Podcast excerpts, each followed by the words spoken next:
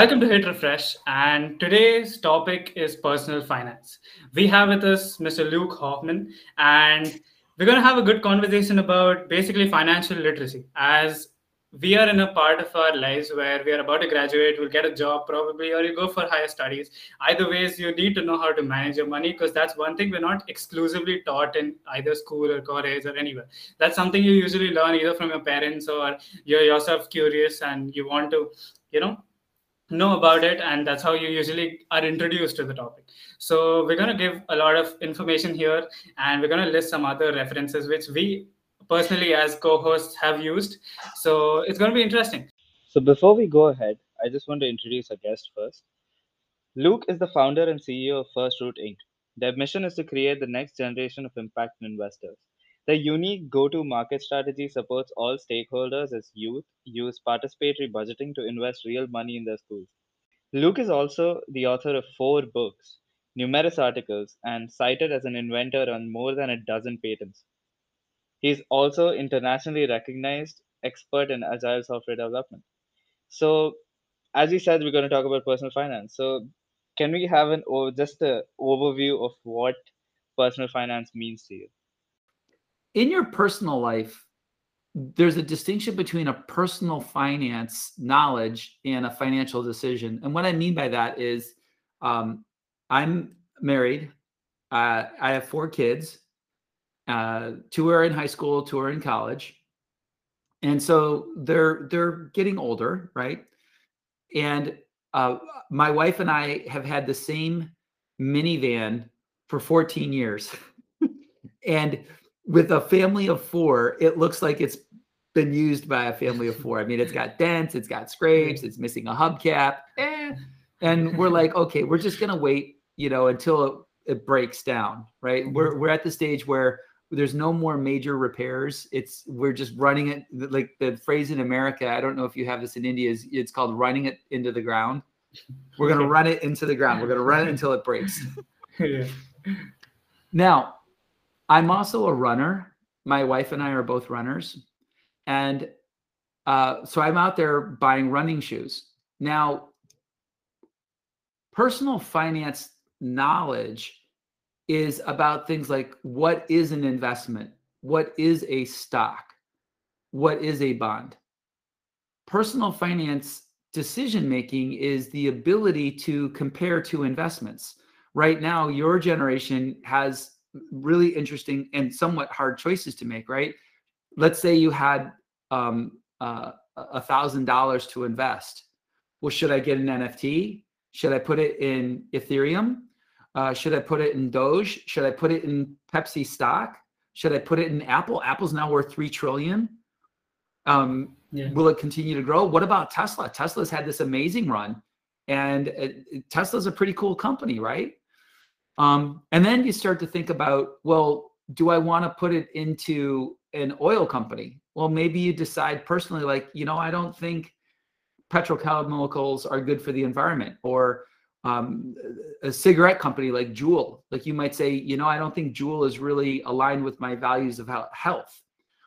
So we have we have we have a couple of components here, right? We've got the knowledge of how to make a personal financial decision, and then the skill to compare investments. But something that is missing is as you age, your investment and choices with money are never a personal matter.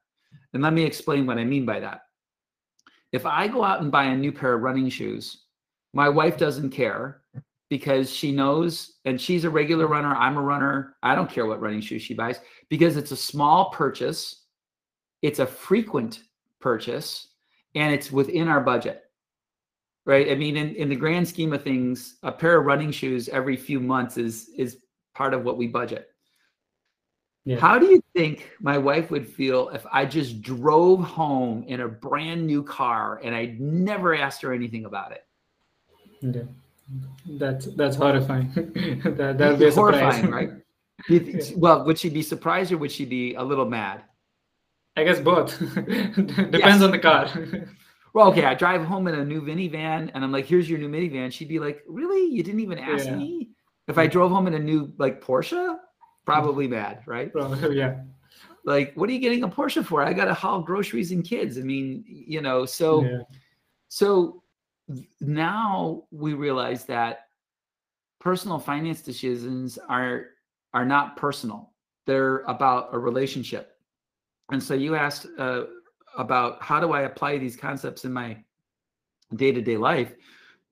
Well, in my day to day life, I'm having relationships about money and having conversations with money at every facet of my life. In my corporate world, I'm having conversations about how we invest our corporation's money to create the best outcomes in the products and services we're creating. What features should I build? In our civic life, I'm talking with my fellow citizens. We we pay taxes. How do I want those taxes to be spent? Do I want them to be spent on a new road, on refurbishing a road, on um, uh, upgrading a hospital, cleaning up a park, uh, cleaning up a, a, part of the area, like adding um, more sanitation? Like these are really hard choices, and the the really hard part is that they're all good choices and it's only through conversation can we come up with something that we believe in and find acceptable. And in my personal life, really significant decisions. I would never buy a new house without talking with my family. I would never buy a new car without talking with my family. We don't even take vacations without talking to each other. Where do you want to go? Um, uh, even something as simple as you two after this podcast saying, Hey, let's go out to dinner and talk about how we're going to edit it. Where do you want to go to dinner? Because yeah. we care about the opinions of other people. And what the one of the things that's challenging about personal finance is, and this is something that everyone needs to really take into heart eh, who's listening to this podcast, is personal finance is never personal. It's always a conversation and a relationship with someone else. Yeah. So uh, while we are talking about personal finance, we actually uh, saw this uh, recent post of yours on LinkedIn, which actually said that uh, passive income and uh, there's this this side hustle culture which is cultivating among people these days, where people actually believe that they can earn a consistent money without putting in too much effort uh, into in whatever they are doing. So, what are the pros of pros and cons of having such a side hustle? and uh, where where does it lead people to side hustles are a really interesting phenomena um, they we have a whole new way of talking about work and it's it i think it is centered more on younger people like you the younger generation the generation that's coming in um, gen z um, yeah. and millennials um, but this notion of a side hustle, right? Which is I don't have just one job. See, when I was growing up, you were taught you get a job, right? And you're going to stay at that job. And and the notion of a side hustle really wasn't um, uh, talked about. Now we have more of an entrepreneurial culture around the world. We have more acceptance, and so now we have people who have a main job and a side hustle, or they are stringing together a income through multiple side hustles. And I think there's a couple of reasons why. One is um, the recession that everyone lived through affected young people very deeply. It created a sense of uh, mistrust. It created a sense of of a lack of foundation. I, I'm working hard on this one job I was supposed to get, and I'm doing hard work and I'm producing good results. And for no reason of my own, through forces that no one can control, I got fired. Young people are seeing massive wealth accumulation with rich people becoming unbelievably wealthy. And you're like, okay, uh, they're massively wealthy and it's disproportionate. So, um, where is the sense of equity? Uh, where's the sense of I'm, I'm working hard too? Um, there, there's a there's a consultant in Silicon Valley. I won't name his name, and uh, he makes a a lot of money as a consultant, and he he walks around explaining to people how he's so great because he helped eBay become successful, and he didn't help eBay come become successful. He was just lucky. He was like the 17th employee of eBay. So you you you put any human as the 70th employee of eBay, and they're yeah. going to look like they're a massive success. regardless of what they did. And and so you start to realize like a lot some of this is luck, some of this and you're you're feeling frustrated. So what I'm seeing and, and my interpretation of what I'm seeing is that uh, side hustles are starting to occur uh, for young people, for old people at all levels of society, and uh, it's a it's a fact of life. So now, given Pranav that it's a fact of life, let's talk about whether or not it's good or bad. On the good side of a side hustle, I think it allows people to pursue passions. Uh, sometimes it, and by the way, I want to be careful about my advice. I really do think that people should do the work they love, but I also realize that work you love isn't always paid the same as work you may not love. Um, meaning, if uh, you, you guys are both programmers, one of you might be an artist and one of you might be a musician. Well, artists and musicians are work that we love, but unless you're extraordinary good, you know, like you're mm-hmm. Ariana Grande or someone, you're not going to make a living at it. So mm-hmm. your side hustle might be, uh, and, and, and in my last company, my chief technology officer, Dan, he loved playing music. He played guitar. So he had his side hustle as being uh, in, in a band that was good enough to get paid. Um, so he actually, now, as a from a developer's perspective, the amount of money he made on his side hustle was not material. So on the good side, side hustles are really cool because they let you pursue your passions. Um, sometimes developers who work for me, they'll say, "Hey, Luke, I, I could get a side hustle doing a little programming for a different company," and I'll be like, "Okay, are they competitive with us?" And if they're not competitive, I always say yes because I think that um, working on two problems, sometimes in different languages, sometimes in different tech stacks, lets you improve your knowledge about, oh, okay, Flutter does it this way, um, and I'm at my main job using React. I might be able to take that Flutter pattern and apply it to React, and I think that that happens a lot. Now, on the negative mm-hmm. side of side hustles, um, a side hustle may not provide uh, uh, the benefits that are necessary to be successful. And I can't speak to other parts of the world in terms of their healthcare, uh, in the United States, we have a really not great healthcare system because uh, of the insurance and other things. And so you really do need a job that's going to provide some form of healthcare.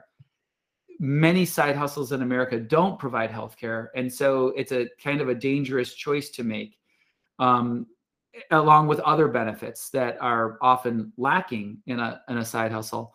The second thing is that uh, side hustles can be challenging to manage in terms of time. One of the nice things about having a regular job is that you have a regular schedule. As you get older, you might want to have kids, and and having a side hustle with, with variable working hours can make it harder to have a family or have family relationships. So I don't think that there's a universal positive or negative about side hustles. I do think that it's a new part of the world or a new part of our life that side hustles are here to stay and and um, we need to help people understand how to manage them and how to um, benefit from them Yes, yes, yes. And no, exactly what you said is what I read, I guess, a couple of weeks ago in a book, Psychology of Money. That's exactly what it says that the money decisions or uh, monetary decisions that we make is basically based on our history and what we have experienced as ourselves. And as you said, that maybe many children have seen their parents go through the period of recession and seen the amount of stress or the problems that come to the family, and they are now in a mindset of you know getting multiple streams of income and all of that new things which have come with it. But yeah it, it is i guess it is something that we need to accept at this point and we can't go against it. So you just go with it and you adapt with whatever happens and try to be, do the good part of it and try to avoid the bad part. So yeah the only thing i would add to the to the listeners is um I, i'm going to speak both as a father and i'm going to speak also as an employer. I my kids have a couple of side hustles. Um, um, they're they're going to school, but they have um, part-time jobs or side hustles. Yeah. My only um, recommendation to people is to be intentional. Like if you can get side hustles in the modern world, Um, but choose something that ideally is going to try and help you go forward. So when I was your age, I also went to school. I went to the University of Michigan, but I also did um, some side hustles uh, in uh, programming. But I always chose side hustles that would help me learn something while I was doing the work. And so one one famous example of that was I was a C++ programmer like Pranav, and I wanted to learn Smalltalk. So okay. There were no classes at Michigan about Smalltalk. and I really wanted to learn this language. So I found a part-time job where a company wanted something written for them and they don't care what language you're in so I got the job and I just put in the contract, I'll write the system in Smalltalk. Well, the business owner didn't care what language I wrote the program in. He's like, yeah, I don't care. Just make sure it does these things for my business. And so in the, in the process, I got paid to learn how to program in Smalltalk. That's to me oh. the design of a side hustle that's intentional you know, mm-hmm. Pranav, if you said, "Hey, I'd really, you, you know, I, I I really like to learn Scala," and it's not taught in school or it's not part of my university, find a consulting job. You know, do a Fiverr, do a whatever. And now it's so much easier. You you may not be paid as much as you could get doing something else, as long but as long as you're paid enough, you're getting something even more valuable. You're building your knowledge and you're building your skills. And I think what we sometimes forget that you you it, when you're young you you have two criteria to and this is for the financial literacy side when you're young you have two important criteria for every job you take one you have to have enough money but two the job has to provide learning that advances your career. Be intentional about the jobs you take yeah that's that's a brilliant piece of advice for everyone because especially and this also connects with my next question so that's brilliant. So and everyone's getting into side hustles like hey we'll just invest in crypto and we'll just invest in doge we'll invest in doge and everything and we'll see where it takes us and elon musk will tweet, something and it, the price will increase and i'll make money so that's that's a good thing. So that being said my question is basically that nowadays a lot of people are like investing in risky financial assets like crypto or derivatives on stocks and etc which usually attract more returns. But again if there's more return then the risk is high as well. So how do we manage our money with these? And like how or should we just stay away from them? So i want to go back so there's a there's a couple of things that you asked about and i want to be uh, in a sense really provocative on this phone call you need to it, saying investing in crypto as a side hustle is doesn't meet my criteria of a good choice because there's nothing to learn honestly. I mean you know any any reason i'm not talking about inventing the blockchain. Inventing the, the invention of the blockchain was sheer brilliance. That a distributed ledger as a concept is is absolutely brilliant and, and we're all computer scientists on this uh, uh, together here even if the listeners aren't um, Tejas, Pranav, and I are all trained computer scientists, and we will tell you that the invention of the blockchain from a technological algorithm and data structure point is absolutely brilliant. Right? There's no hands hands down. It's it's absolutely amazing. However, investing in crypto and trying to make a fast return is not advancing your knowledge. Anyone can look at some crypto assets and make a decisions. Some of those decisions are going to work out. Some are not going to work out. But that's not, um, that doesn't meet my criteria. Now, if you said, I'm going to invest some money in Ethereum and I'm going to take a little bit of the profits I make in Ethereum and write a, a a distributed app, and learn how to write a DApp, man, that's great because now you're actually advancing your knowledge, you're growing in your skills. So I think we want to take a notion of when, when I use the term side hustle, I mean something that you're paid for, but a good side hustle is something that advances you as a person. It advances your knowledge, it advances your skill. now let's talk about investments and, and investments in, in um, assets. Uh, a, a, a well-constructed portfolio for any person is uh, based on a mix of assets that have different um, risk profiles and different return profiles. And even Morgan Housel, whose book you referenced, The Psychology of Money. Now, his his general perspective is very, very, very uh, conservative. He would never invest in crypto, or I, I would doubt yeah. he would put any material money in crypto. Yes. However, when you're younger, you can typically absorb um, um, more risk. Uh, so, uh, investing in crypto or putting some of your assets in crypto um, would seem to me to be an acceptable choice, provided it was part of an overall investment strategy. Um, I I'm not yet convinced, for example, that young people should put every dime into crypto. I'm not convinced that people should put every dime into super risk uh, or every uh, rupee into super risky stocks. Um, yes. However, I do think that when you're young, your portfolio should be weighted towards things that are associated with growth because you're growing. And as you age, uh, your assets will naturally start to change a little bit um, to less risky and more um, um, uh, income. But you've got decades ahead of you, right? In, in your life, you've got 40, 50 years. And, and this is the challenging part most investing is actually really pretty boring.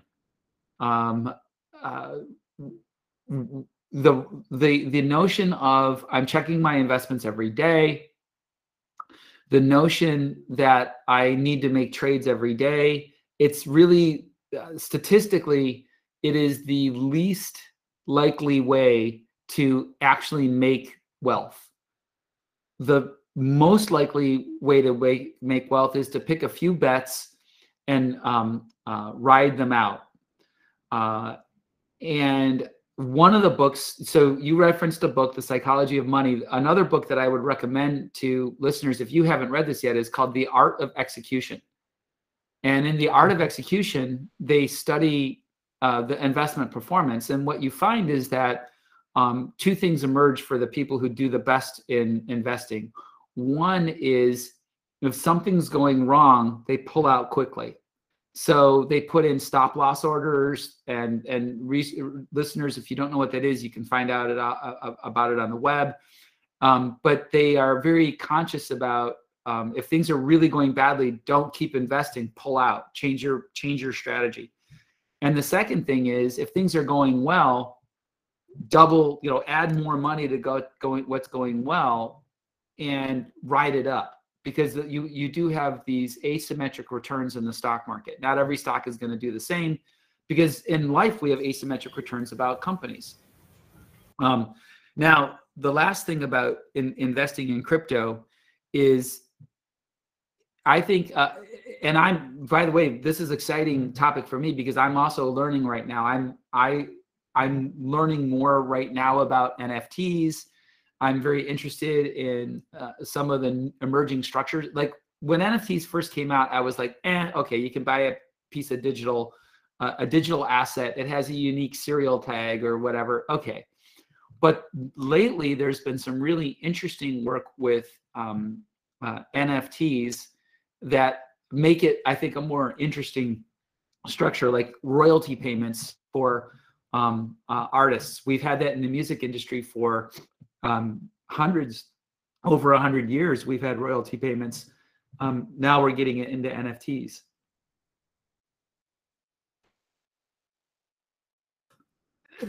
so um, I think that uh, one of the interesting things about NFTs is, like I said, when they first came out, I was like, okay, I get it. it it's you know, it's a unique asset, and people are buying them and selling them. It's no different than you know something else that people buy and sell. But now some of the new protocols, they're very interesting, and I'm investing time in learning about them again because um, they mimic more of, of the more sophisticated behaviors of the world, which is interesting. No, exactly. Like NFTs, especially because of the royalty factor of that, that because of that part, NFT has a brilliant future, especially. Uh, but not only that, uh, then the whole conversation of the metaverse and everything comes in to context, and then NFTs, and it's we we we ourselves have a whole episode focused just on NFTs, metaverse. So that's a whole another conversation to have. But incredibly exciting. You can't, I mean, especially when both of us started researching about it, we couldn't stop. We was just like one video after the other. We just want to know more because it is something which is really going to be the future. And that's really exciting. Yeah. And I have kids, as you know. And so, of course, I give my kids my perspective and my advice. And um, a couple of things is it's helpful to get into investing as early as possible. And my kids have had their brokerage accounts since they were 16. Uh, some people go even younger. Um, and the the money that they invested is their money. And so my kids have all had jobs. Um, so one of my kids works right now at Starbucks.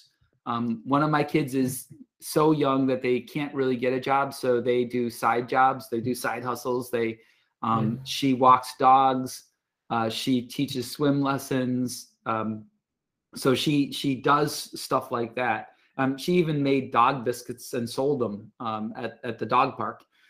Um, but it's her money, and and I think that the other psychology that's really important is people behave differently when it's real money than when it's play money, and that leads us to some of the conversations about first root. First Roots mission is to put real money into the into schools and then support kids through participatory budgeting as they decide how to spend it. So I don't I'm not really to be candid, I'm not a fan of stock market games or crypto games or simulations because at the end of the day it's kind of like when you're you know when you're playing Call of Duty I'll be really risky because hey, if I die, I just you know come back. I'm pretty sure if I was in a real war zone, I would not be risky, right? I'm not going to run around and, and you know. And I know I'm being extreme here, but I'm making a point. When when people are playing a game with stocks, they're often extremely risky. It doesn't matter but those behaviors do start to seep into their into their decision making. They they get riskier with money. Sometimes the best thing that can happen to someone when they're young is they lose a little money in the stock market or they lose a little money in crypto. So they start to say okay i'd like to learn a little bit more about this. So when my kids uh, have been investing they they've been investing very small amounts of money. I mean we're not talking like you know because you know we're not rich but it's it doesn't matter the amount it matters that it's uh, uh it matters that they're investing their money. And now they talk to me about okay dad um you know one of my kids had a joke with me when GameStop was being pumped and it was a meme stock he he sends yeah. me a text message. He's like, "Dad, I'm gonna put all my money in GameStop," and I'm like, "What? What are you doing? No, no." And they wrote back, "See, I got I got you. I was just kidding." He goes, "Of course, yeah. I'm not gonna put money into GameStop. It has no fundamentals. It's it's yeah. declining." and I think that, that right, but that's the point: is that when you have real money in the hands of people, they make better decisions, and that's what we're doing with schools. We go to schools uh, around the world, and we'd love to, you know, crack open schools in India and by putting money in the hands of kids, the school improves because the kids have very good insights into how to make the school better. Um, and they learn the the truth and the, and the reality about how to make hard budget decisions and that's exciting yeah i i totally agree i also agree with your simulation part because i also myself have been uh, playing these uh, stock games and uh, have been taking riskier position in those games but uh, it really is nothing compared to when you are actually making those uh, riskier decisions on your depository account and for real money and you actually get to learn a lot. And uh, yeah that's that's completely true. Yeah i think i i will say just the other part about budgeting is the notion of spending and and i, I want to go back to what we do at first root right we at first root we we go to a school we give them money the school kids are guided through a five step process of how to make choices and how to spend that money but I, am going to actually uh, talk about a little bit about Morgan Housel and, and a few of those people. Um, I think Morgan Housel is a great, for, for the record, everyone should get and read his book, The Psychology of Money. It's a great book. There's one small criticism I have to make about it, and that is the way he writes. He writes as if the goal of your life is to save as much money as you possibly can so that when you die, you have a massive bank account. And all his yeah. stories are about people who die with millions of dollars. And personally, I'm like, you know, I'm dead. How how in the world is that money benefiting me? Yeah. So there's another person who writes about finance that I really like, uh, and that's uh, Seth Ramey. Um, he writes uh, the book "I Will Teach You to Be Rich," and he has the uh, "I Will Teach You to Be Rich" website. Have you seen that work, or have you seen his website? Um, no, but I will after this. Yeah, add that to the show notes. And the reason why I like Seth is is his definition of a rich life is not based on how much money you have in the bank account. It's how you're spending the money that you have to create enjoyment and fulfillment. And one of his pieces of advice that I've taken, because I think it's really good advice, is you don't judge how other people spend money and I want to say it again don't judge how other people spend money. And I'll, I'll, use another story from my life. I'm a little older, but it'll make sense. Mm-hmm. Three houses down the road, we have amazing friends, just people we love, we hang out with. They're amazing people. And one of the reasons we, my wife and I, love going over their houses, they serve, they they drink really good wine. I mean, they spend more money on wine than I would ever spend. They, you know, I buy, and I you have to adjust the money because uh, of American and Indian different exchange rates. But think of it this way: like my wife and I, we buy ten dollar bottle of wine. They buy fifty dollar bottle of wine, and you can tell the difference. It's really good. Yeah. So I don't judge them though because I have four kids and they are two professionals who decided not to have kids. So when I'm spending money on, um, and it's a choice, right? I chose to have kids. And so when I'm spending money on piano lessons or dance lessons or whatever, um, we're not spending money on wine. They don't have kids. And what are they going to do? Just keep making money? Like, for what purpose? Well, they love food, they love wine. So why not buy a good bottle of wine?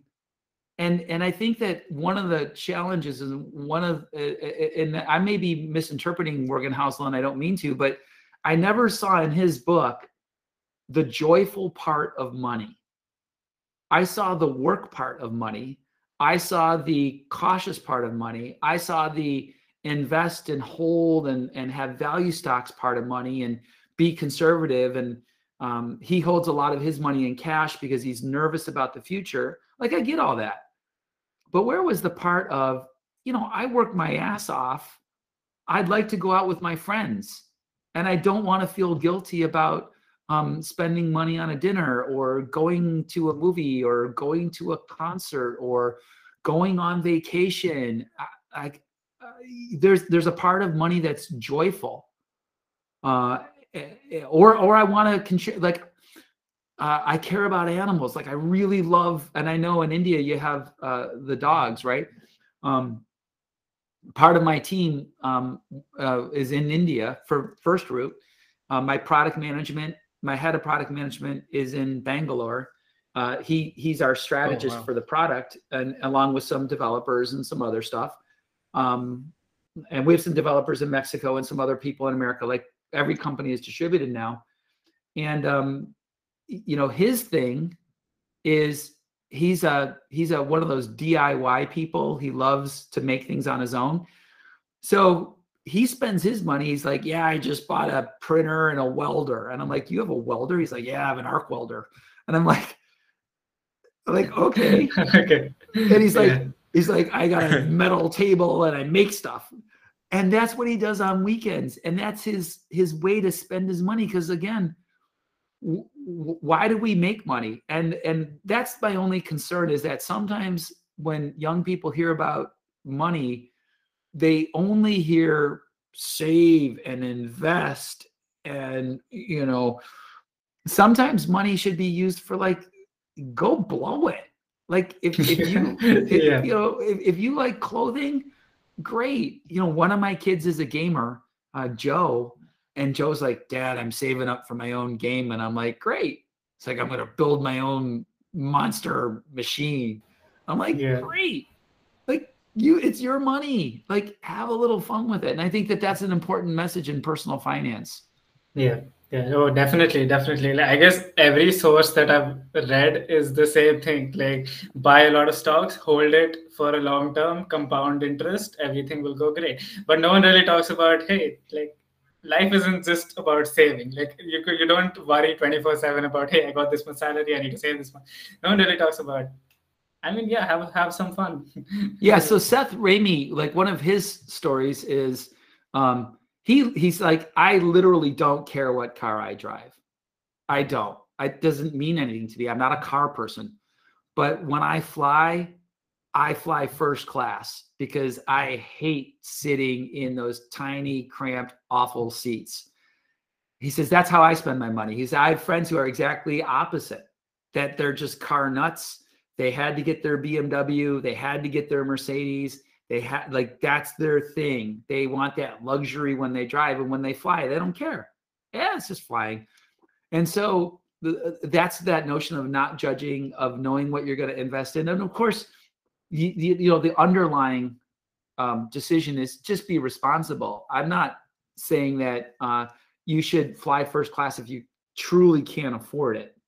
Um, it's about, but it is about not do, of doing more than with your money than just buying stocks and holding it forever. Yeah, yeah, that's that's true. Like, what do you earn money for?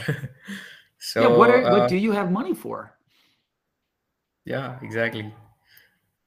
So, uh, yeah, so our next question uh, is actually about uh, students itself. So, what are your top five tips for students who are just out of college? Uh, what uh, tips will you give to them about financial literacy? Top And five one- tips.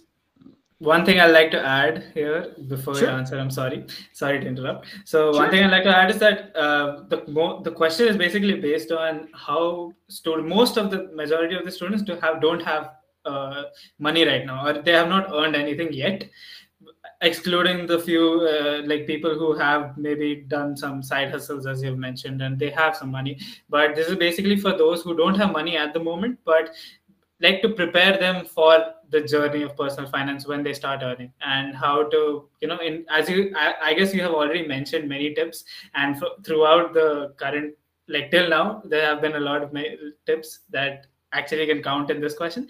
But yeah i just wanted to make that sure. That's it Right. Um,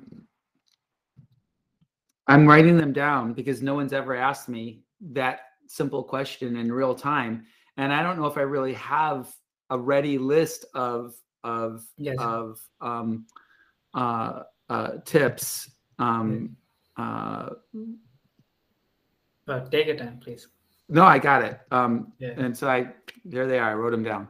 Um, so student comes out of college, doesn't have a lot of money, and they're starting out in their life. Um, the the most important first piece of advice is create and have a budget.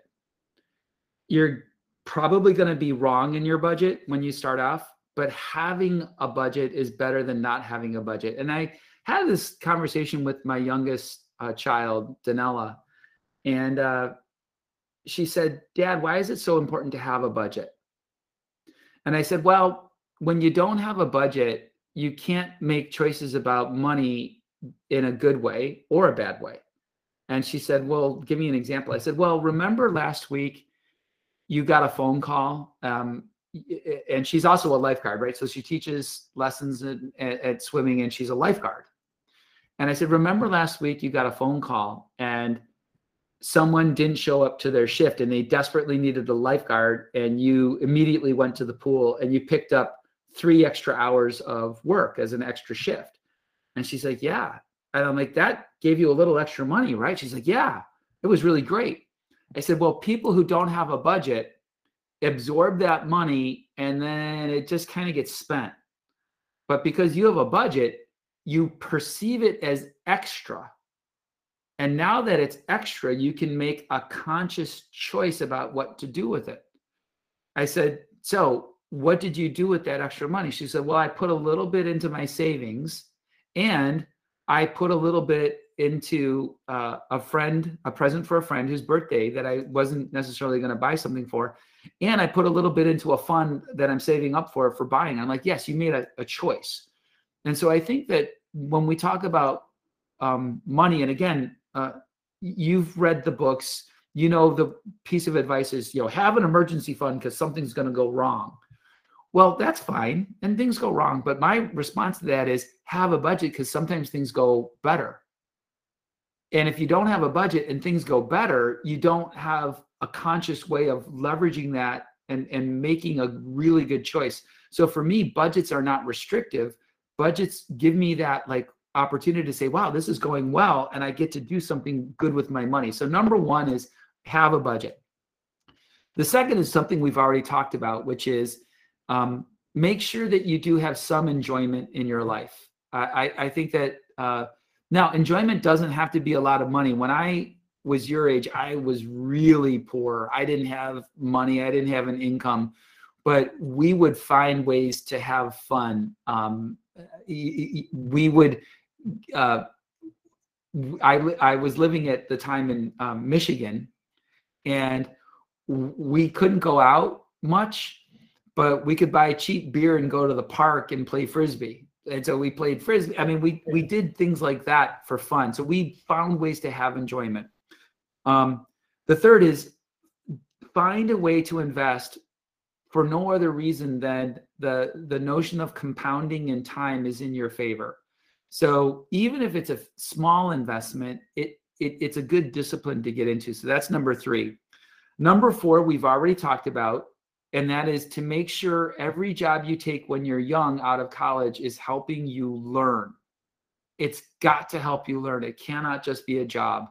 Uh, and if and if you're in, and be picky, especially if you're graduating with a technical degree.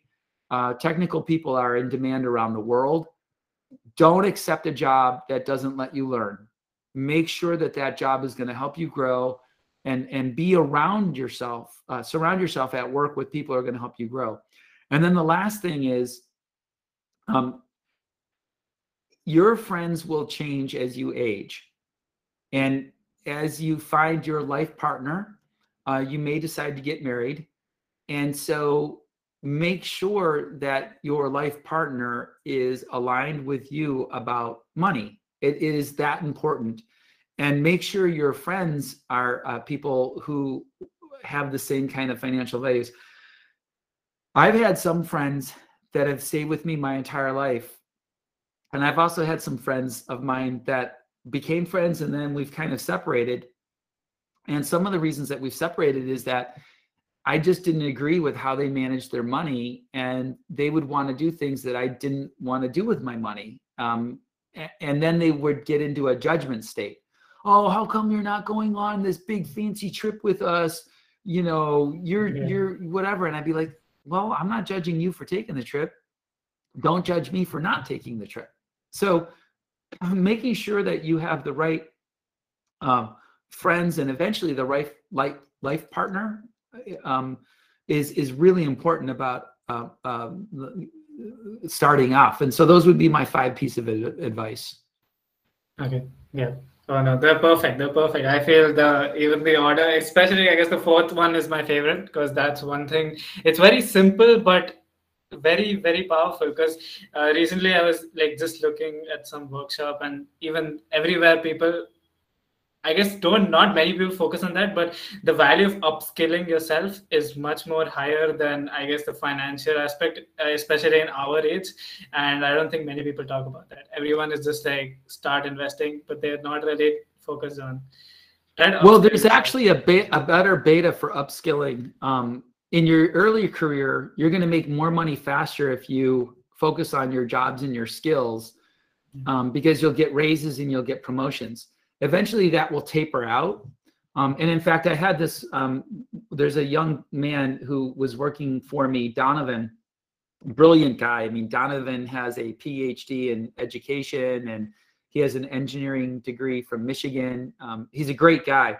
And he said, Hey, uh, uh, he was working for me part time.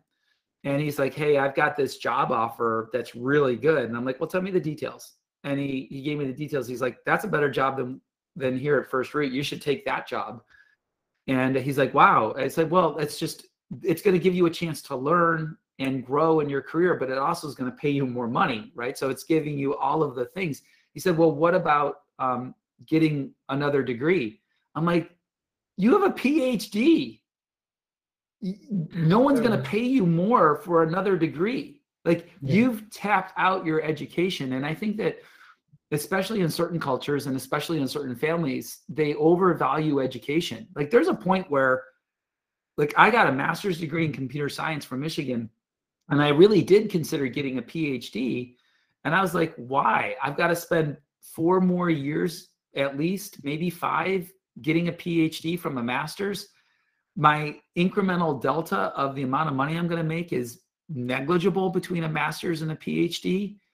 I'm going to go get a job now, right? And so I think that that this notion of learning on the job is really critical, um, and, and that's where you keep growing in your delta. Like a high school student with no degree getting a college degree is a provable delta.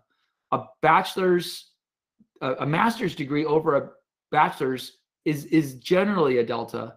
A PhD, eh, right? Now that doesn't mean don't get a PhD. Like if that's your love and you want to be a professor, great, go get a PhD.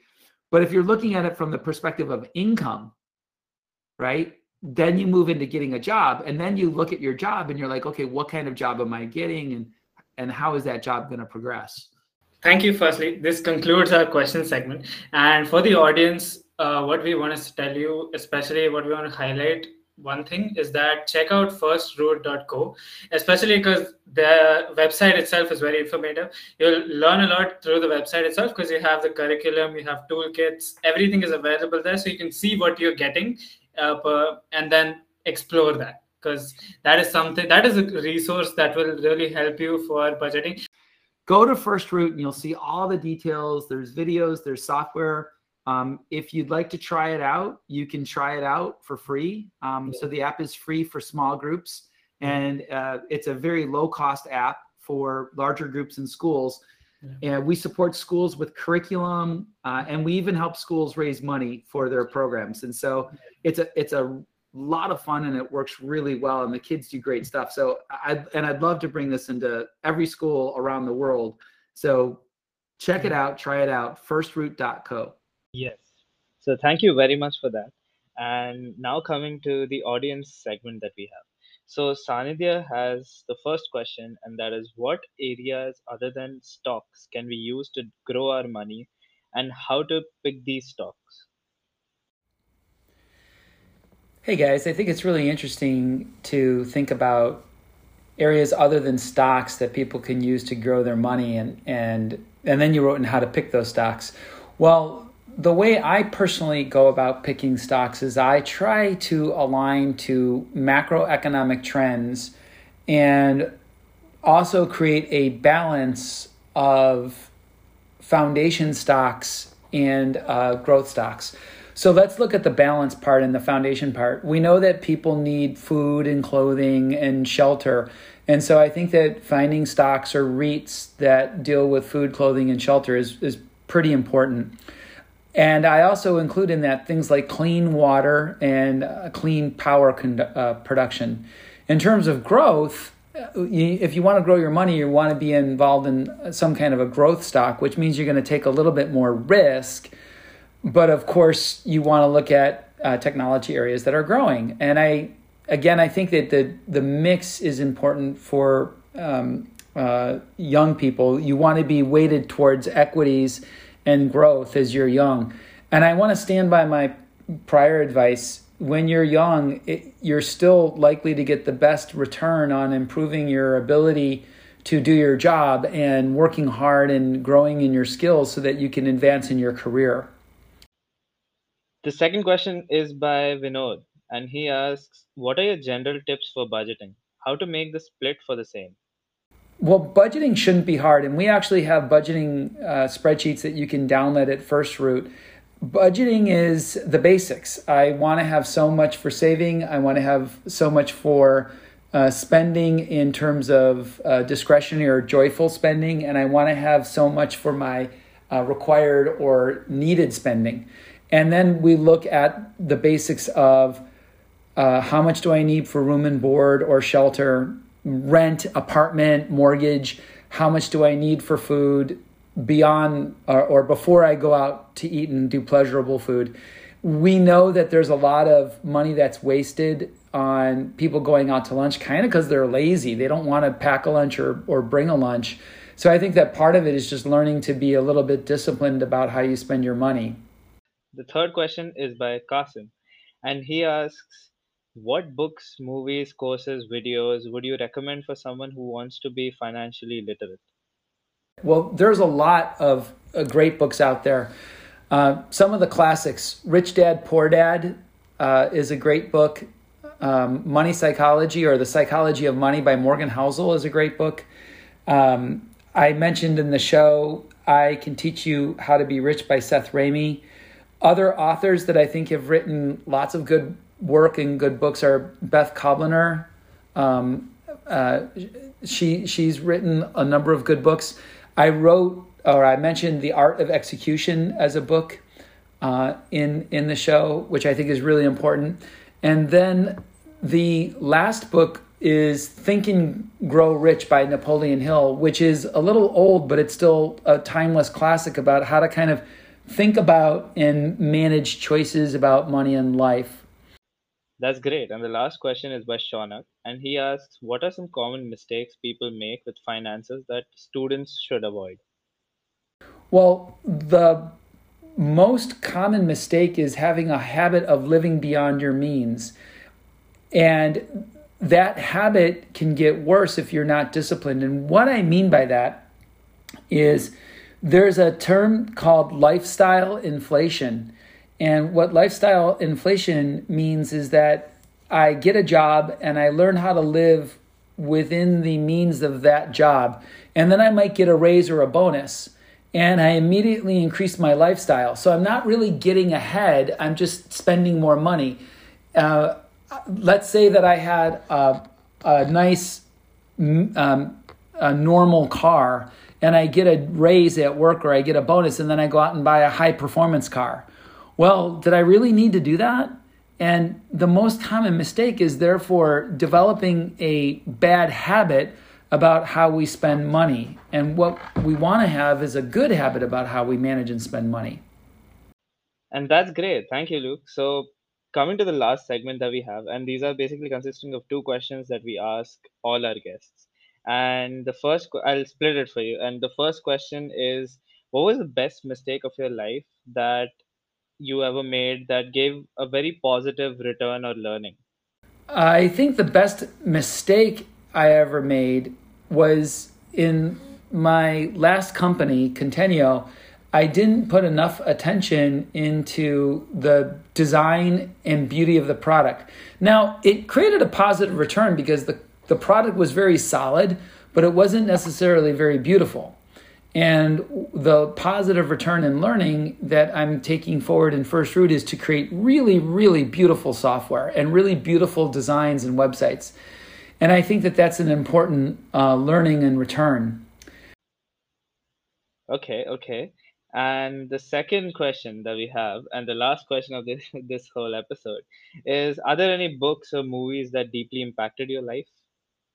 Well, I read a lot, so it's hard to pick just one book that deeply impacted my life. In my career, probably the most impactful book was by Fred Brooks, uh, by Fred Brooks called The Mythical Man Month. And The Mythical Man Month is just an amazing book in, about software development and software systems. And I reference it and I quote it. So that's a very influential book, uh, deeply impacting my life. There's also a article from a writer, Annie Dillard, called Living Like Weasels. Uh, you can find it on the internet, uh, Living Like Weasels by Annie Dillard. And I think it's beautifully written and it's been deeply impactful. In terms of movies, I don't really have any movies that deeply impacted my life. There's a lot of movies I think are fun, and I tend to think of movies more as entertainment. So I have a lot more fun with movies than thinking of them as serious thing, uh, serious things or impactful things. Um, but uh, those are the answers to your questions. I hope this came through okay, and I hope all of your listeners find the path to financial success that works for them. Thanks, guys. Yes, thank you. Thank you so much, Luke. Thank you for your participation in our episode and thank you for all the advice that you've shared here. I'm hope uh, I hope that everyone can take something or the other from this episode, and it's insanely valuable for us as hosts as, as well. So thank you, thank you so much for your time, and have a nice day.